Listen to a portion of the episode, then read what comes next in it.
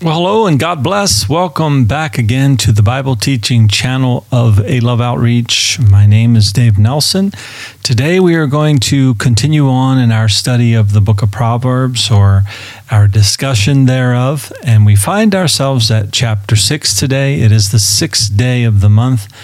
And uh, we are going to take a look at Proverbs chapter 6. So, if, like I always say, you are in a position where you can do so, please go ahead and grab your Bibles and uh, or your Bible and open it up there. Proverbs chapter 6, you will find it in the Old Testament section of your Bible. Um, and I'm just going to go ahead and jump on in and start reading our way through and we'll see how the Lord leads. God, God bless you again, and thank you for being here. So, anyway, we go to Proverbs chapter 6 and verse 1. My son, if you become surety for your friend, if you have shaken hands in a pledge for a stranger, you are snared by the words of your mouth. You are taken by the words of your mouth. So, do this, my son, and deliver yourself, for you have come into the hand of your friend. Go and humble yourself. Plead with your friend. Give no sleep to your eyes, nor slumber to your eyelids. Deliver yourself like a gazelle from the hand of the hunter, and like a bird from the hand of the fowler. So, talking about surety here, often we, you know, we equate this today um, from, say, from a financial standpoint. We can equate this with uh, co signing on a loan or something like that, you know, either for a friend or for a stranger. But you know, the word surety there really means pledge. So if you're taking in a pledge, we have to be careful. We have to use discretion. We have to be wise in what we get ourselves involved in. Um, we don't want to vouch for things. We don't want to put ourselves in a position where we put ourselves over a barrel and, and, we're not even the ones that can control the situation because we're giving ourselves as a pledge for someone else. We're saying, hey, you know, if he can't take care of this, if she can't take care of this, I'll take care of for for that person, right? Now that may seem like a very nice thing to do, and you may seem like, well, I have to do that because this is my friend, or maybe even like verse one says, therefore a stranger, and you may feel like, well, you know, I want to do something nice for this stranger. I'm going to put myself on the line for them. Well, the words of our mouth and what we say and is very important. And that's what the book of Proverbs teaches throughout it in many different um, chapters of Proverbs. We've seen where we have to be careful what we say, we have to, to think, you know, and use discretion. And just, um, you know, so he says, he tells them in verse 3 there do this deliver yourself you know uh, he says in verse 5 that i just read to you as well like like deliver yourself like a gazelle from the hand of the hunter. In other words, do everything you can to get out of that situation. Go and say, Hey, I'm sorry, I did something wrong. I shouldn't have done that. I shouldn't have done this, but I've got to back out. I'm sorry, simply because it's not right. Okay. So that's just a warning from the book of Proverbs there in regards to that, you know, situation. Don't put yourself in that situation. Now, verse 6 says, Go to the ant, you sluggard, consider her ways and be wise. So here we see a creation of God, something that we can look at and learn something from. It says, which having no captain, overseer, or ruler, provides her supplies in the summer and gathers her food in the harvest. Um, and he says, How long will you slumber, O sluggard? When will you rise from your sleep? A little sl- sleep, a little slumber, a little folding of the hands to sleep. So shall your poverty, poverty come on you like a prowler, and your need like an armed man. So here again, be diligent. Consider the ant diligent you know, and be diligent in the things that you do. Be, you know, prepare for the future. Think things through. Be wise in your decision making and how you do things. And know that everything that you do in life, anything that you want to achieve, it's going to take work. It's going to take effort on your part to do something, to step up and to make something happen. So you can't sit around and just expect things to happen. You know, when you're being lazy and you're folding your hands and you're napping and you're doing all that kind of stuff. The Bible prescribes diligence to us, especially in the book of Proverbs. And we have to be wise and get out and make sure that we're being diligent. And this is just a man teaching his son something wise here, some some wisdom. And many people today need to hear this. Matter of fact, all people today need to hear this. This is why God put this in the Word of God for uh, in His Word. We call it the Word of God, the Bible, right? Because it is the Word of God to us, and it's here. It's written down for a purpose, so that we need to see that we need to be diligent we need to be wise. We need to be careful what we speak and all of that kind of stuff and what we pledge, right? Then he goes into verse 12 a worthless person, a wicked man walks with a perverse mouth, okay? Plain and simple. There's no reason for that. No reason to have a filthy mouth. No reason to curse. No reason to do all that. You should be able to control yourself. You should have temperance. You should have self-control and, you know, and look, this is this is just, you know, we go through life and we may trip, we may stumble, we may mess up, but what what do we do? We go back to the Word of God to say, okay, let me get myself back in line. What does God want from me? Well, He doesn't want us being a worthless person. He doesn't want us being a wicked man, and and that wicked man, that worthless person, is that person that just speaks with a perverse mouth. And I'm not talking, and it's not only cursing, you know, like I'm bringing up there, things like that, but it's just this constant habit of just filth coming out of that person's mouth. It's the kind of person you don't want to be around because they're always speaking in vulgarities or speaking of things that are not proper, not pure, not good, not lovely, you know, those type of things that the Bible directs us to speak of and to do, right? He winks with his eyes, he shuffles with his feet, he points with his fingers. Again, it's speaking of this wicked man, you know, always trying to deceive. Look, verse 14 perversity is in his heart. He devises evil continually. He sows discord. You know, it's easy to spot these people. They, you know, they they live their life loud and clear. It's you know, when you find this person, it's the type of person that you want to, you know, uh, avoid. You know, they're kind of always, like it says there, he winks with his eye, shuffles with his feet, points with his fingers, always trying to distract you, get attention off of himself while he's being perverse in his ways and devising evil continually. Like verse 14 says there, sowing discord, right? Always causing problems and things like that. So, again, just more wisdom wisdom with what you speak like we've read early in the chapter there wisdom with what you say and you know, the pledge that you make and all of that kind of stuff. And then wisdom with you know looking at people and saying hey you know this is the type of person i need to avoid avoid. Because what happens to that type of person? Well verse 15 says that his calamity shall come suddenly. Suddenly he shall be broken without remedy Okay. Um, so then look at verse 16 here. These six things the Lord hates. Yes, seven are an abom- abomination to him. A proud look. We already know that. We've talked a lot about that as we've gone through Proverbs, that the Lord wants us to be humble. And we need to humble ourselves in the sight of the Lord. We don't need to be proud, don't need to be arrogant, don't need to have that proud look on our face, a lying tongue, it says, hands that shed innocent blood you know, um, a heart that devises wicked plans like that perverse man, right? Feet that are swift to running to evil. These are the things that the Lord doesn't like.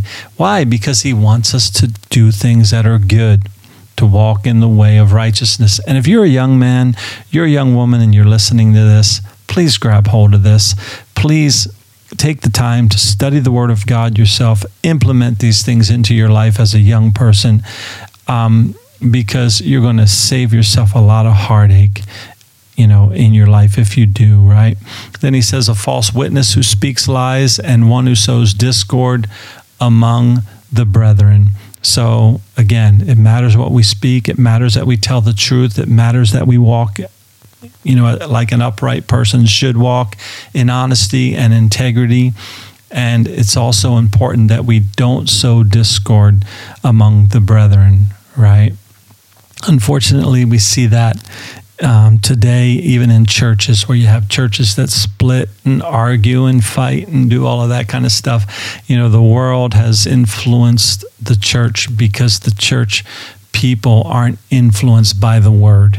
And that's what we need to be. We need to be influenced by the word of God in the way that we live our lives. It should be clear that we're walking in the ways of the word. We're walking in the ways of righteousness and truth and holiness and such, right? So, my son, keep your father's command and do not forsake the law of your mother. Here we see it time and time again honor your mother and father in the Lord. Now, look, I understand, and I've mentioned this before, but look, sometimes you're you might have a perverse father, you might have a perverse mother, you might have someone that that isn't in the Word of God, isn't training their children up in the ways of the Lord, you need to follow in the ways of the Lord first and foremost, right? But if you've got parents that are in the Word themselves and they're walking in the Lord, you know, definitely show honor to whom honor is due.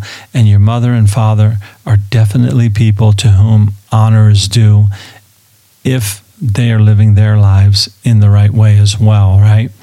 So their laws, right? He says, then he says, bind them, speaking of their laws, what the commandments of your parents, bind them upon your heart, tie them around your neck. In other words, just keep them ever before you, keep them within you, keep them with ever you know ever before you where people see man look at that guy. He he he must have had good parents. Look at that woman. She must have had good parents. Just a good person you know? And again sometimes people go through life i know and i, I don't want to overlook that and they don't have good parents but we have a good father and that is the father god who gives us the true commands the good commands the right way that we should walk okay? And that's why we study the word of god like this so that we can know what does the Father God want from me, right? How does he, you know, he's my creator. How does he want me to live? What does he want me to do?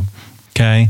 So, um, verse uh, 22 when you roam, they will lead you. In other words, when you've got good commandments that you're keeping in your life, you've got you know, good ways that you're walking in, either from your parents or from the Word of God, if you didn't have good parents, right? But when he says, when you roam, they will lead you. When you sleep, they will keep you. And when you awake, they will speak with you. That's an awesome scripture right there.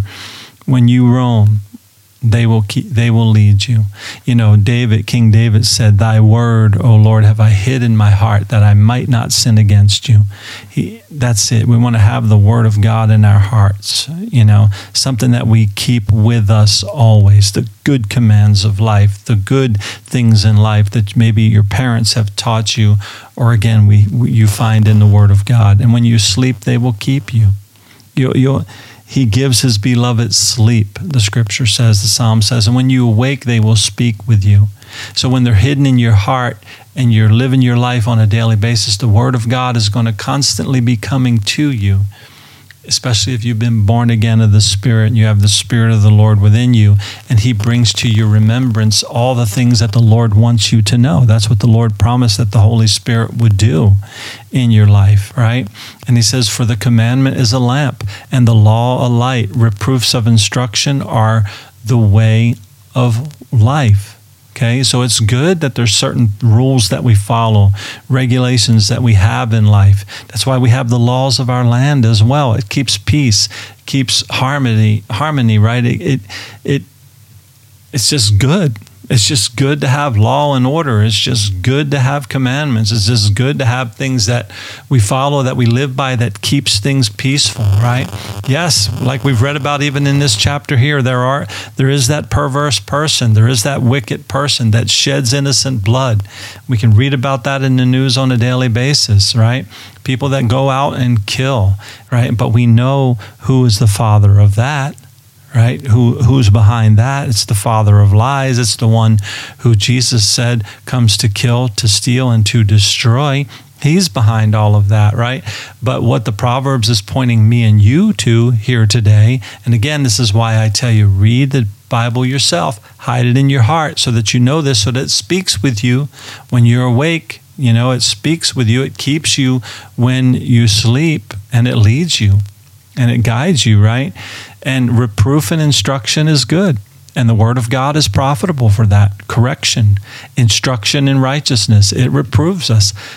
I've said this before. Sometimes the word of God just slaps us upside the head and, and corrects us if we're committed to it, if we're yielded to it. Now, a lot of people say, I don't care what the Bible says. I don't care about anything but, like that. I'm well, that's not who I'm talking to today. That's not what I'm talking about here. I'm talking about that person and what the scripture is talking about. More importantly, who cares what I'm talking about? But what the scripture is talking about is that person that walks in the way of righteousness, that is not that perverse person in their way, right? And he's talking to his son here, and he says that if you're keeping these things, you're keeping these commandments, you're keeping proper instruction, it'll keep you from the evil woman, from the flattering tongue of the seductress. Do not lust after her beauty in your heart, nor let her allure you with her eyelids. For by means of a harlot, a man is reduced to a crust of bread. An adulteress and an adulteress will prey upon his precious life. He says, Can a man take fire into his bosom and his clothes not be burned? Can one walk on hot coals and his feet not be seared? In other words, it's common sense. Don't do these kind of things. It's not the way of the Lord.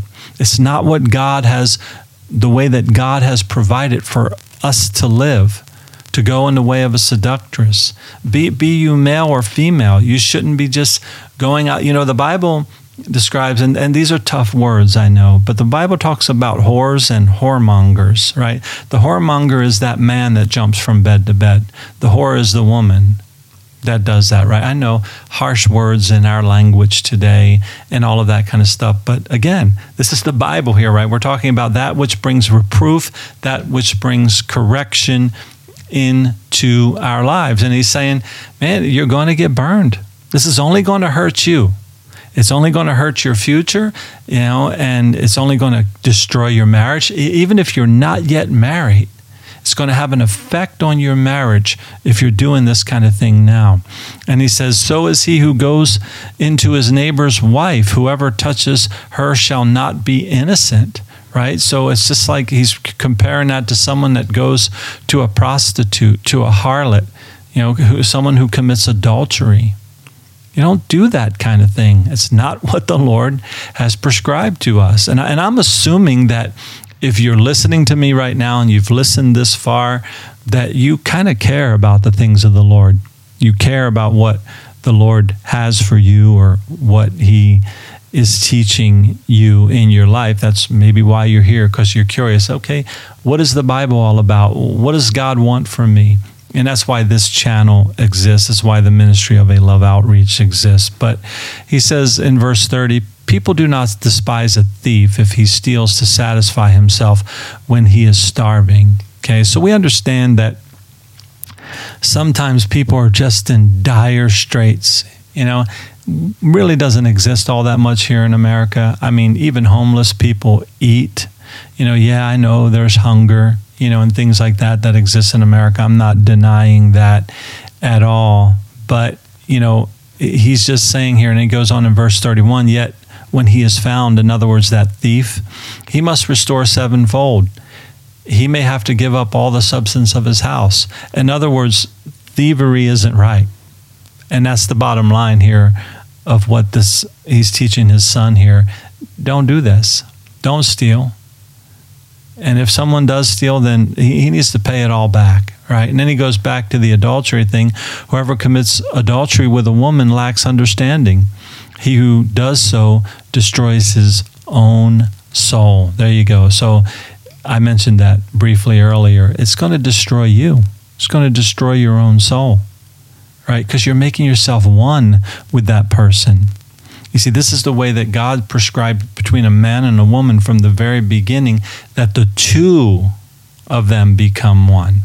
The two of them become one, right? It's not about, you know, let me go over here with her, let me go over here with her, let me do this, let me do that. No, God doesn't, that's not what God wants for us. He wants us to have our wife if you're a man, and He wants you to have your husband if you're a woman, because otherwise it'll wreak havoc on your soul and it'll destroy you in many ways. Okay? Wounds and dishonor he will get, and his reproach will not be wiped away. In other words, it's always going to be on your mind if you go out and you commit adultery and you do that kind of thing, and it's only going to destroy you. It's going to destroy your own soul, you know, let alone probably destroy your relationship with other people, your wife, your husband, whichever the case may be. And then he goes on in verse 34 For jealousy is a husband's fury, therefore he will not spare in the day of vengeance. He's telling his son, Hey, this dude will come and kill you. You don't want to be stupid. You don't want to do this thing, first of all, because it's going to ruin your own soul. But jealousy could cause somebody to come and kill you in that case. He will accept no recompense, nor will he be appeased, though you give many gifts. So here again, and I'm going to keep this brief today. This was Proverbs chapter 6, but we see much wisdom, much to learn from, much much wisdom to gain from this. So we're going to go ahead and cut it off here. God bless. Thanks for watching. Thanks for listening, whichever the case may be. And until next time, have a wonderful day. God bless.